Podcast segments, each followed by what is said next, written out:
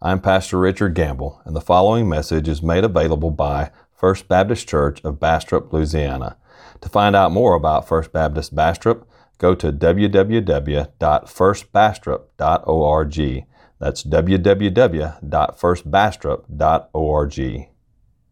If you have your Bibles with you this morning, turn with me to Matthew chapter 16. Matthew chapter 16. Uh, this morning we're going to look at verses 13 through 20.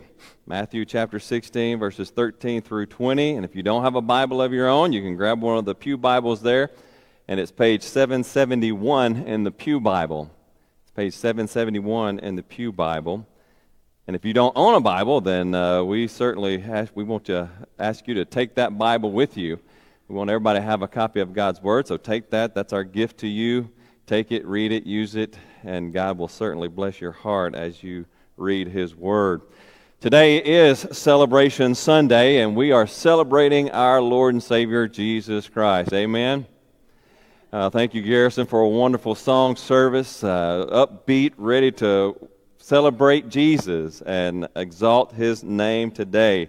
As we sang in that very first song, today's message, in today's message, I want to urge you to celebrate Jesus, celebrate. Celebrate Jesus, celebrate, because we got many, many reasons why to celebrate Jesus. And today's text, today's text is a, a, a point in the disciples' life when they come and they celebrate Jesus. Today we're reading a, a little text here that uh, there's a mini celebration that takes place here, and you can kind of feel it in the atmosphere of this text. As we, as I'll read it here in just a minute, you'll you'll hear the excitement in the text, and the disciples celebrate Jesus, who he is, and what he is here to do. Now, as we look at our text today, let me just kind of give you the context of the text. At this point in time in Jesus' ministry, the disciples have been with him for maybe a couple of years at this point, year, two years, something like that. And they have been on a long preaching expedition. And so they've been with Jesus on this long preaching expedition, and they have heard him preach here, there, and everywhere. They have heard him preach the gospel over and over and over again throughout Galilee. They've observed numerous miracles as Jesus has performed miracle after miracle after miracle as he's gone through on this preaching expedition. Uh, they had just observed the feeding of the 4,000. It came just uh, prior to this, this uh, text here. And so they have observed all of this as they've been with Jesus all of this time. And now they come to the city of Caesarea Philippi and Jesus asked them a most important question. He asked them this most important question. And so we want to hear this question today. And this question is a question that he asked everyone. He has asked each and every one of us. And he asked the whole world. And that question is Who do people say that I am? And of course, his disciples come back with a wonderful, wonderful answer. So, if, as you found your place there in our text, I'm going to ask you to please stand with me for a moment as we read God's holy, inspired, and inerrant word. Notice what our text says.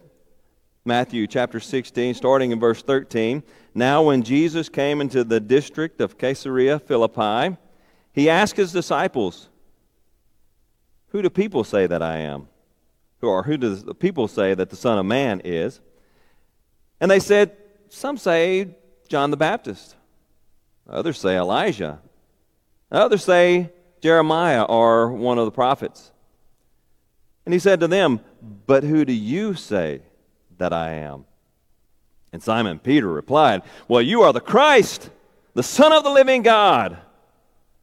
And Jesus answered, answered him, Blessed are you, Simon Barjona. For flesh and blood has not revealed this to you, but my Father who is in heaven. And I tell you, you are Peter. And on this rock I will build my church, and the gates of hell shall not prevail against it. I will give you the keys of the kingdom of, he- of heaven. And whatever you bind on earth shall be bound in heaven, and whatever you loose on earth will be loosed in heaven. Then he strictly charged the disciples to tell no one that he was the Christ. Let's pray. Heavenly Father, we thank you for your holy, inspired, and inerrant word. And Lord, today we ask that you would write its eternal truth on all our hearts today. Lord, let us see from this text reasons to celebrate Jesus. Lord, it's, there's manifold reasons why we celebrate Jesus, but Lord, uh, just show us a few from this text today. And Lord, draw our hearts into celebration and praise of Jesus Christ our Lord. This I pray in Christ's name and for his sake. Amen. And you may be seated. So, as Jesus, he, he comes to the disciples and he gathers them around. They've been traveling and they come to this city, Caesarea Philippi, and, and, and he asks them this all important question Who do people say that I am? Who do the people say that the Son of Man is? Who do the people say that I am? And, and they come up with many questions. Well, some say John the Baptist, some say Elijah, uh, some say a prophet. And you know, we see this same kind of question asked today. You go out in the world today and you ask people, who, who is Jesus? And, and there's a multitude of answers that you'll find out in the world today. Uh, many people think that Jesus is a, a good moral teacher, right? They, they like Jesus and, and what he has to teach as far as a moral teacher is concerned. He, he has good things to say. And so many people will say that, well, he was a good teacher, a good moral teacher, and he taught a lot of good things. Other people will say, well, he was a prophet.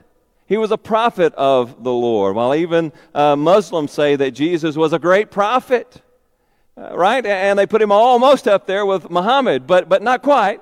But he was a good prophet. So a lot of people say a lot of different things about Jesus in the world today. But then Jesus brings the question, but who do you say that I am. And you see, that's the important question. It's not just what the world says about Jesus, because the world says a lot of things about Jesus, but who do you say Jesus is? Man, that's a question that comes to each and every one of us. And each and every one of us must answer that question Who do you say Jesus is? And your answer is life or death. Your answer is life or death. Do you truly know who Jesus is? And then Peter answers. Peter answers. Now, Peter here, he is, you know, Peter, he's like the spokesperson. He's always one who's quick to speak. he's not so often quite quick to hear, as our people on and, uh, and our James study, we, we talked about that this past Wednesday night. But he's not always the one to, who is quick to hear, but he is quick to speak. And he often finds himself speaking for the disciples, other disciples, and here he is that kind of leader. He, he jumps up there and, and he speaks for the rest of the bunch there, and he gives an answer. And from his answer, we find one, the first reason that we have to celebrate Jesus today. We celebrate Jesus today because of Jesus' person. We celebrate Jesus' person. Look at Peter's response. Who do you say that I am? And Peter says, You are the Christ, the Son of the living God. And all the other disciples, I can just imagine them, Amen. Right? Uh, they are joining in the celebration. You are the Christ, the Son of the living God. What do you say? All right, let's try that again. You are the Christ, the Son of the living God. Amen. Praise the Lord. Jesus is Christ, the Son of the living God. Notice those answers. Notice what Peter actually says about Jesus. Jesus, first of all, is the Christ. He is the Christ. Now, often we kind of think of that in our day. We, we think of, of Christ as a, a name for Jesus, and we kind of use it as a name. He is Jesus Christ we kind of put it all together. But really, Christ is more than a name, it's a title. Christ is his title. Christ goes back to the Old Testament. And the Old Testament word there is Messiah. It means anointed one. And it goes all the way back to the days when God first established his, his kings there in Israel. And he said to Samuel, first he said, Go, go anoint Saul. But then Saul, he, he kind of failed, and, and God rejected Saul. And then he said, Now go anoint David. Go anoint my servant David. And David was the anointed one of God who would be God's king over God's kingdom. But it didn't stop there. We have there in the Davidic covenant where David, he wanted to build a house for the Lord, and, and God said, No, no, no, David, you're a man of blood. I've used you to deliver my people, and you're a man of blood. You're not the one who will build me a house, but one who will come after you from your line, from your blood, a son of yours. I will establish his kingdom, and he will build me a house, and his kingdom will be an eternal kingdom. God promised from that point on of, of an, an anointed one, that's a hard word to say together, an anointed one who would come and deliver God's people from all of their enemies and be God's eternal kingdom over his, his eternal king over his eternal kingdom. Jesus, Peter says, You are the Christ. You're the one, the promised one, the anointed one from God who would come and save us and deliver us and make us a kingdom unto the Lord. Now, Peter doesn't understand the full ramifications of that. They're, they're still thinking he's going to be a political savior, one who would come up and, and establish Israel as a, a new nation and deliver them from Roman oppression. They don't get the full picture yet, although, here in just a minute, Jesus is going to kind of open their eyes to at least some of that picture, or at least start trying to open their eyes to some of that picture. But he is the Christ the anointed one of the Lord who would deliver God's people from their enemies and establish God's eternal kingdom. But not only is he the Christ, he is the Son of the living God. He is the Son of the living God. He is no mere legend. He is no mere myth. He's not like Hercules of the Greeks, right? Hercules was the champion of the Greeks because he was the, the son of Zeus. But, but that was a myth. He was a legend. Peter says, No, you're not a legend. You are the son of the living God, not of the dead God, not of a God made of stone, not of a God made of marble. You are the son of the living God who has come to be with us.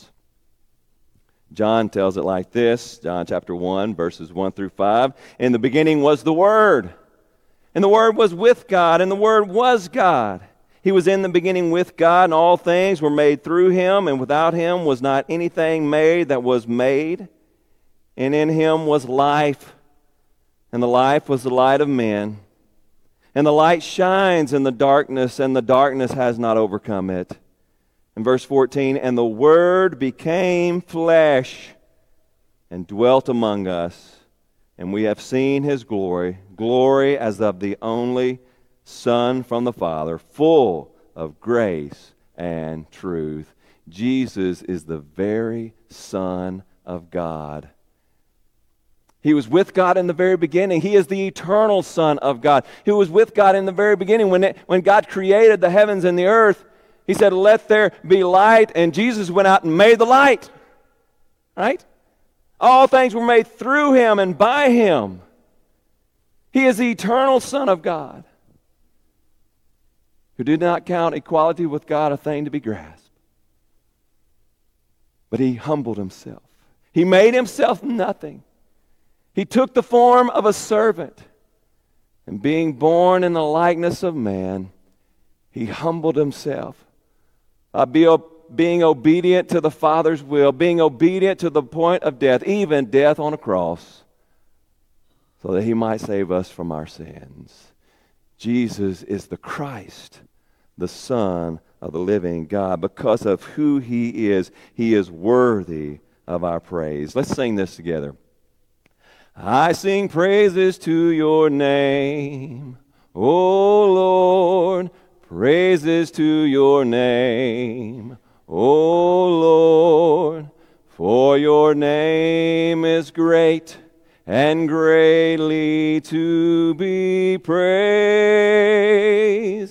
I sing praises to your name. O Lord, praises to your name. O Lord, for your name is great and greatly to be praised. Jesus is worthy of our worship. He's worthy of our praise because of who he is. Well, as Jesus then goes on to respond to Peter's declaration, we see the next reason, another motive why we can celebrate Jesus, and we can celebrate Jesus today because of Jesus' salvation. We can celebrate Jesus because of his salvation. Notice what he says there in verse 17 And Jesus answered him, Blessed are you, Simon Bar Jonah? That means Simon, son of Jonah. That's all Bar means. Simon, son of Jonah. For flesh and blood has not revealed this to you, but my Father who is in heaven. Jesus indicates his salvation, his saving grace coming into play here. That word blessed here, and it is blessed. Someone asked me, why do you always say blessed and not just blessed? Because it's blessed, not blessed. blessed indicates something different. If you say, Well, I feel blessed today, well, that's great. That's wonderful. And we, we often want to be blessed by the Lord and that sort of thing. But to be blessed is something greater. And we see in Scripture this term blessed Blessed, to be blessed, it means that you have gained the favor of the Lord. Uh, you are uh, not just happy, you're not just experiencing the joy of the Lord, you're not just experiencing a casual blessing that God has, has given you. I mean, we see the sun coming down, and that's God's blessing upon the earth. And He blesses us just like He blesses the rest of the world with His sunshine and the rain when it comes. But to be blessed is to acquire the covenantal blessings of the Lord. And in Matthew, over and over again, in Matthew, when, when he uses that term, he uses it most often in the sense of blessedness. To be blessed by the Lord, to receive the covenantal favor of the Lord. Blessed are the poor in spirit. Not just the poor, blessed are the poor in spirit who come to God knowing their, their, their spiritual uh, destitute and seeking his salvation. Blessed are you, Simon, son of Jonah, for flesh and blood has not revealed this to you, but my Father who is in heaven we began to see, even right here, that we, we see the, the blessedness of the Lord in our lives. We see His salvation coming into place as we receive the covenantal blessings of God that are promised to us through His Messiah, Jesus Christ. We note here that salvation, first of all, is by the Father's initiative. Our salvation is by the Father's initiative. Flesh and blood has not revealed this to you, Peter. It's not because you are smart enough and wise enough that you discover this on your own. It is because my Father who is in heaven, He opened up your heart. He revealed it to you so that you could receive it. It is by the Father's initiative. Ephesians chapter 2 verses 8 through 9 tells us this as well. For by grace you have been saved through faith. And this is not your own doing, but it is a free gift from God, not a result of works, lest anyone should boast. It is the Father's initiative. Dear friend, if you are saved today, it's not, not because you were smart enough. It's not because you were good enough. It's not because you were anything. You are a, a lowly sinner and God came to you and He opened up your heart. First of all, He was the one who sent His Son in the first place, right?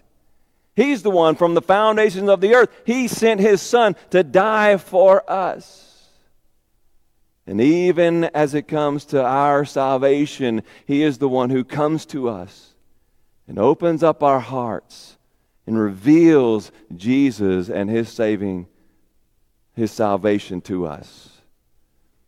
Our salvation is by the Father's initiative. Second, we also see that uh, it is by the Son's sacrifice. It is by the Son's sacrifice. Now, we don't see this in this text that we read that we have just read, but we do see it in the very next paragraph. Verse 21, chapter 16, verse 21, notice what he says there. From that time, Jesus began to show his disciples that he must go to Jerusalem and suffer many things from the elders and the chief priests and scribes, and be killed, and on the third day be raised. And Peter took him aside and began to rebuke him, saying, Far be it from you, my Lord. This shall never happen to you. But he turned and said to Peter, Get behind me, Satan.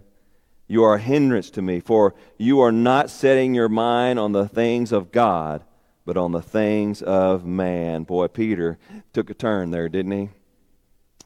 Blessed are you, Simon Bar Jonah.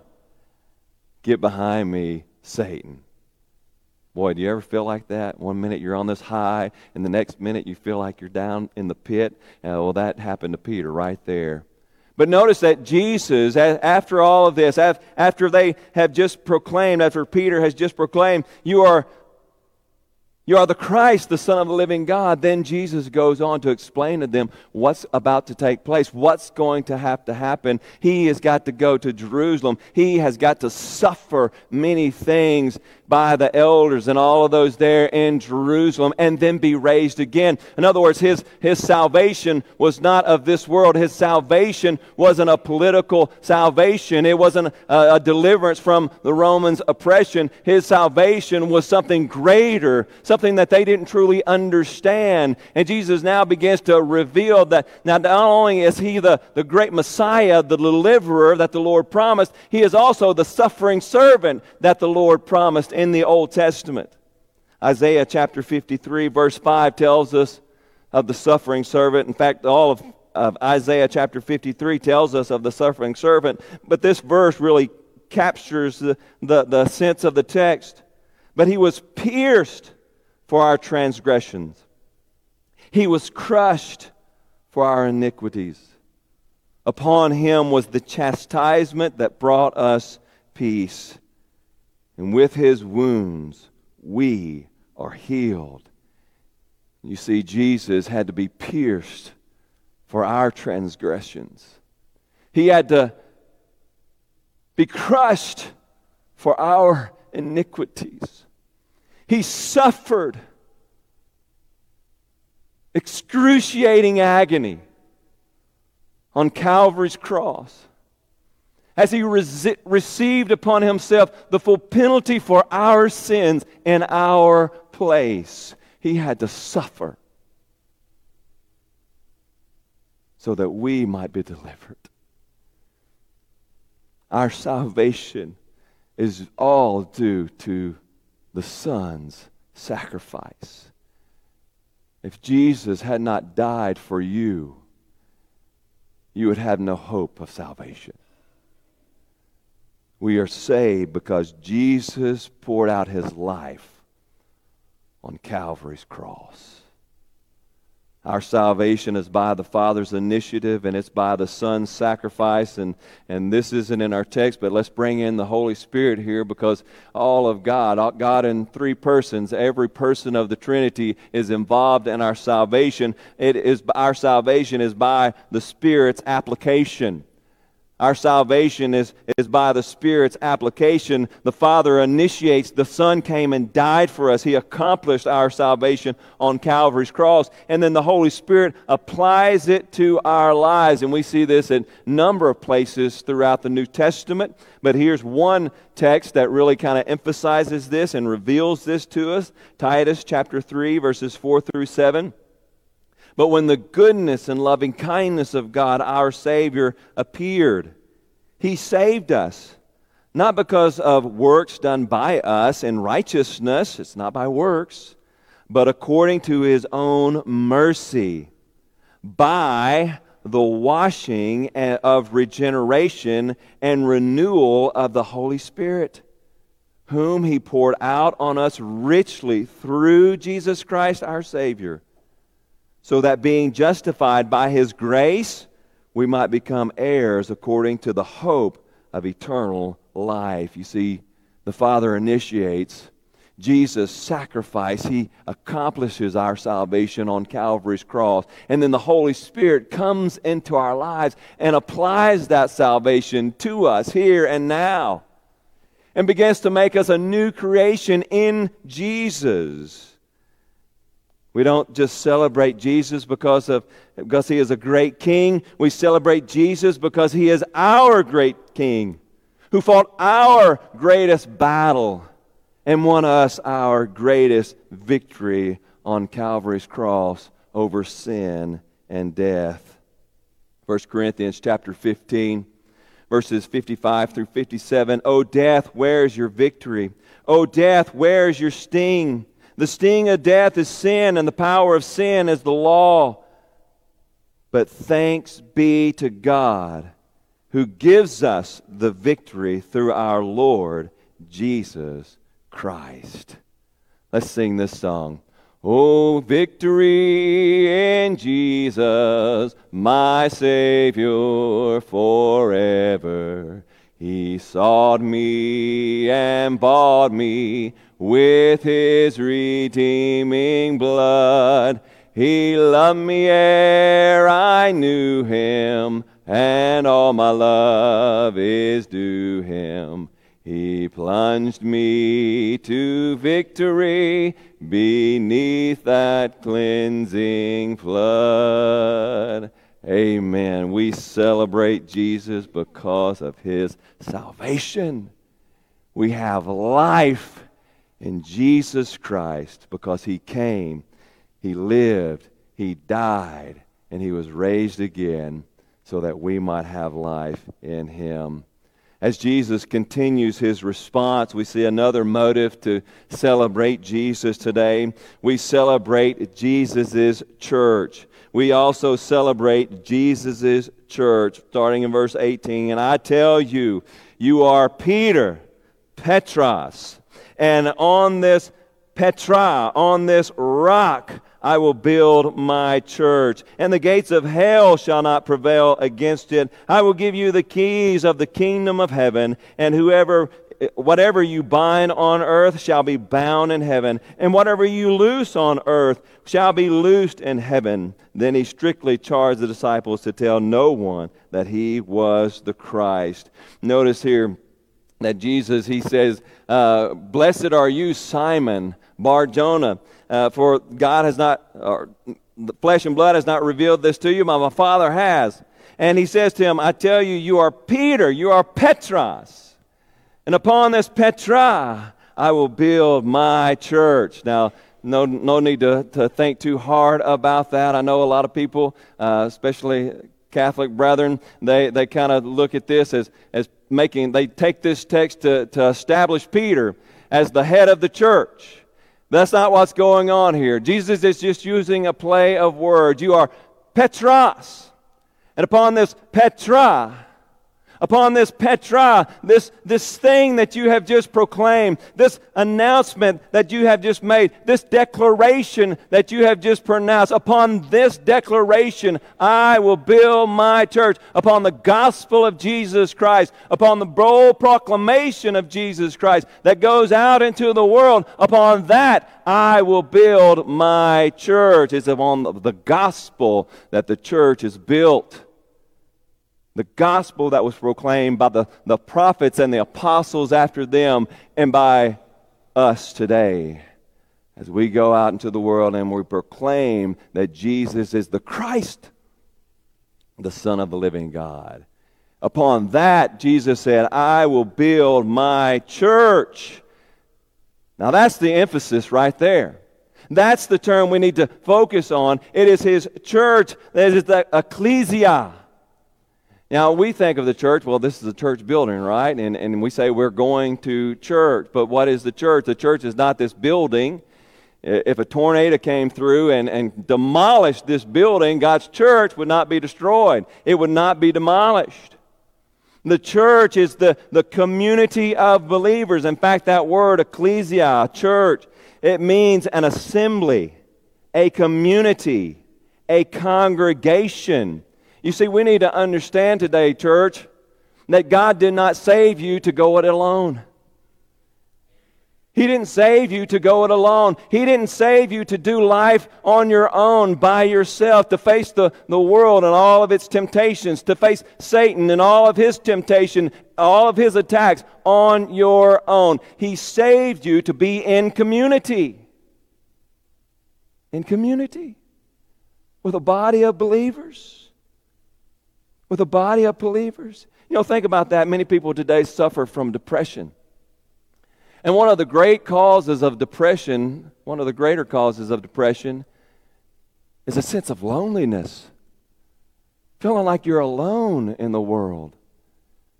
And more and more today, people are, are complaining that they, they feel lonely. We're, we're supposed to be the most connected culture in, in, history. I mean, we, we have all of the world right there on our phones, right? And, and people sit there all day on that phone, flipping that phone, flipping that phone, flipping that phone, viewing Facebook and Instagram and all these other grams, and, and, and yet they feel lonely.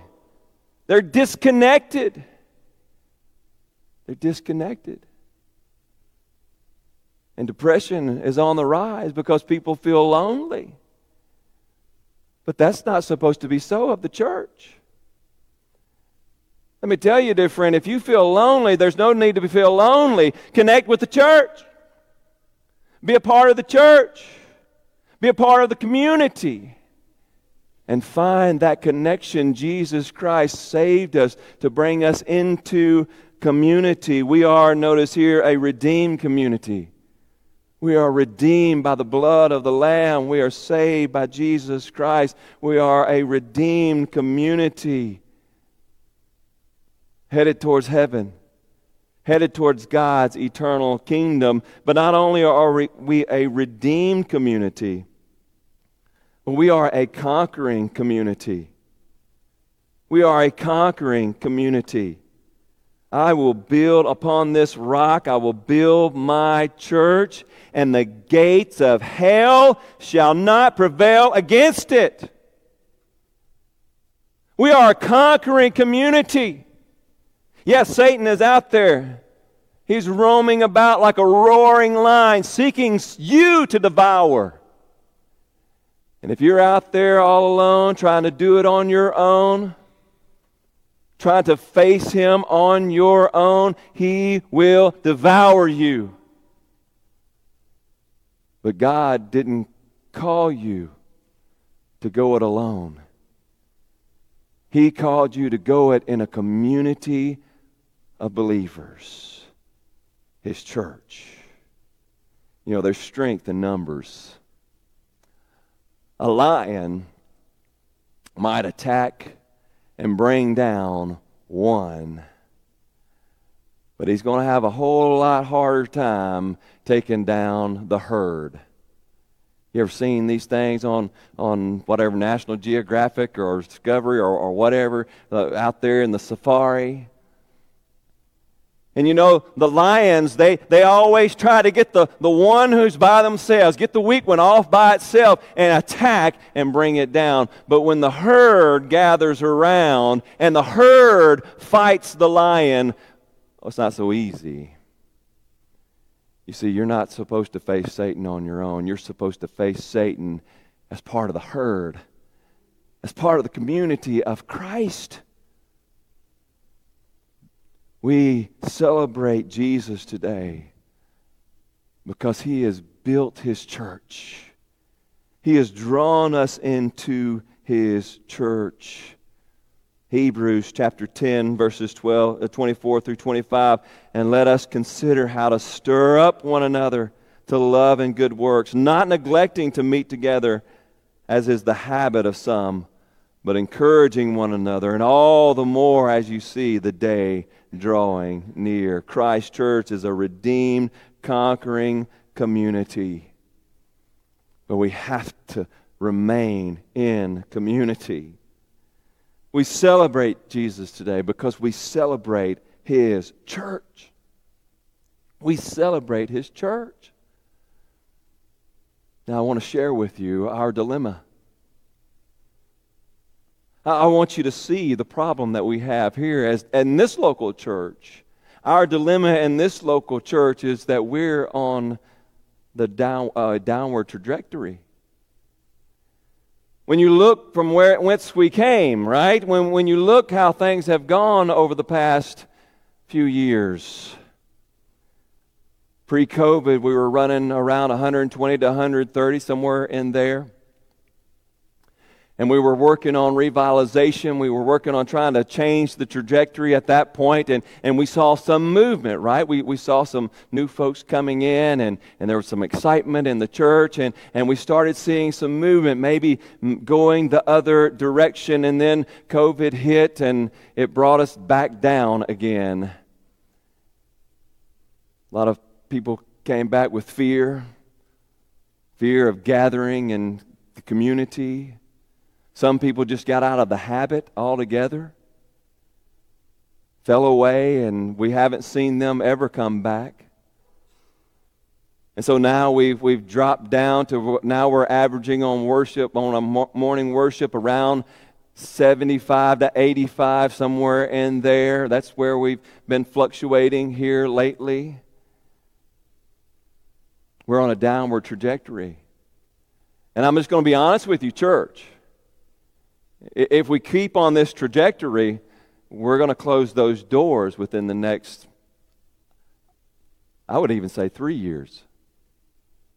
We're not just going to push it to five years. In three years, we're going to have to close the doors because we're not going to be able to afford the upkeep of this facility.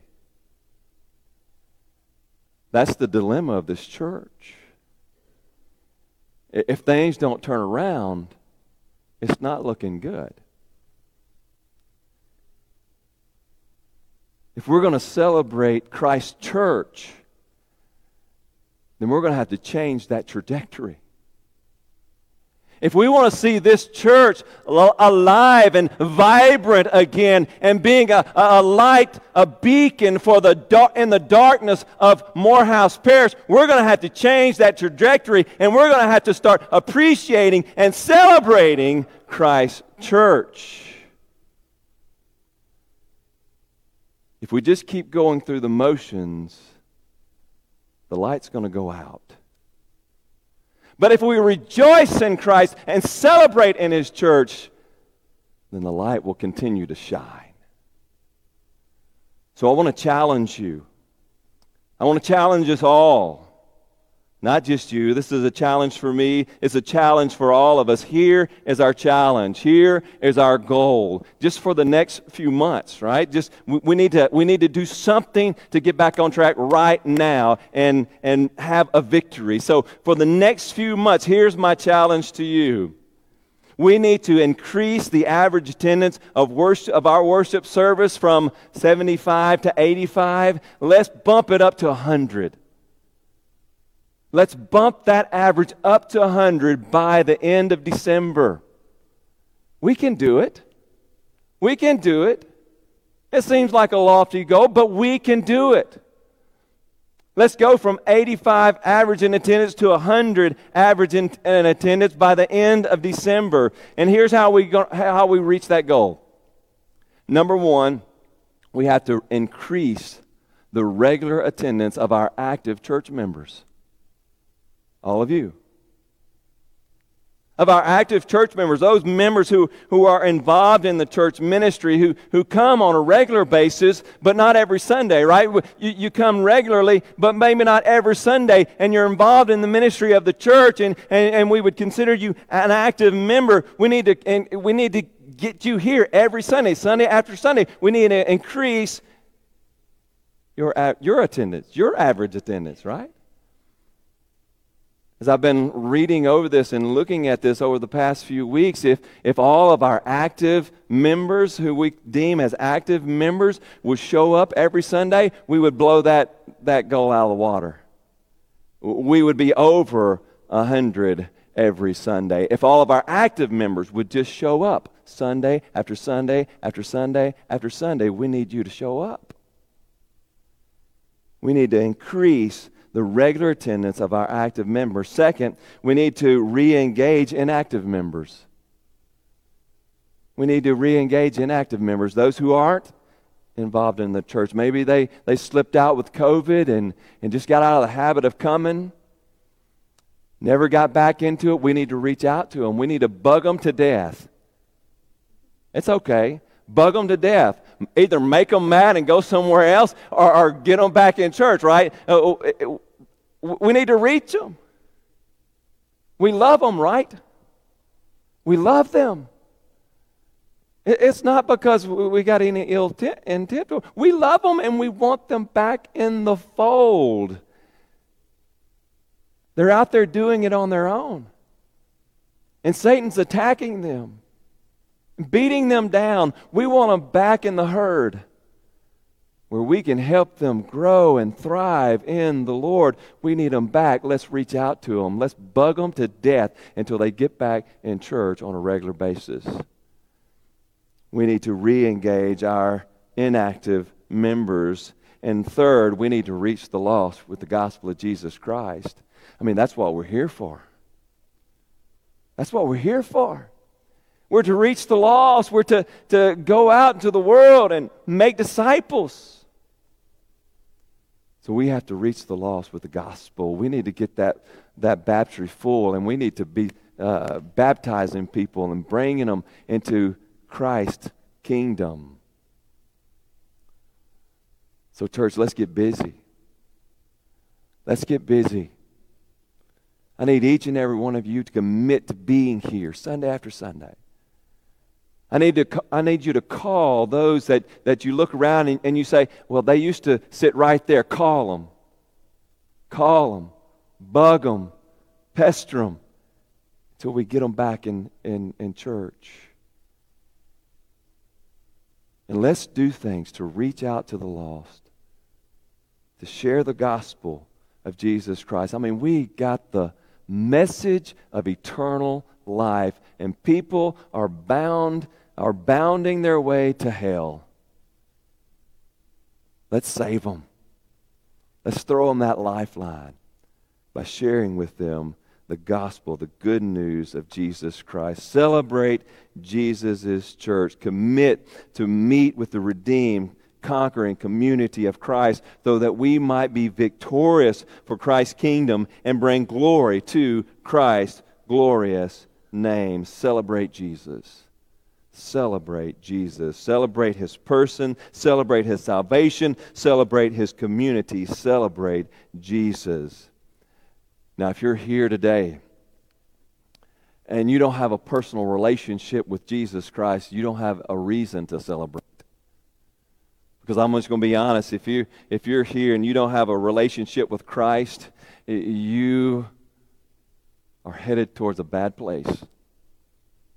You are under the weight of your sin. And you are headed towards an eternity in a devil's hell.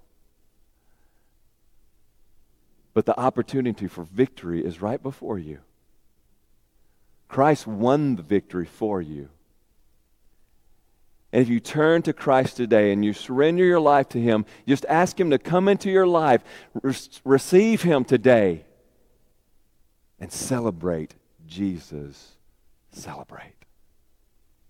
Heavenly Father, Lord, we thank you for all the, the multitude of reasons we have to celebrate Jesus. Oh, Lord, we've just gone over three today.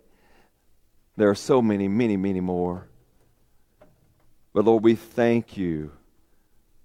We thank you for who Jesus is we thank you for his salvation, the salvation that you have provided through Christ our Lord. And we thank you, Lord, for the community of believers, your church that you have established, so that we might live in community loving one another, building one another up, so that we might all grow in Jesus. Oh Lord, let us not stop with this service, but let us continue to celebrate Jesus today. And Lord, if there's any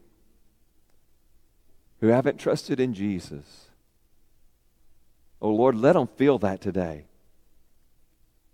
I pray, Lord, that you would let them feel a heaviness on their hearts today. And let them look to Jesus and find victory so that they might celebrate Jesus. This I pray in Christ's name. Amen.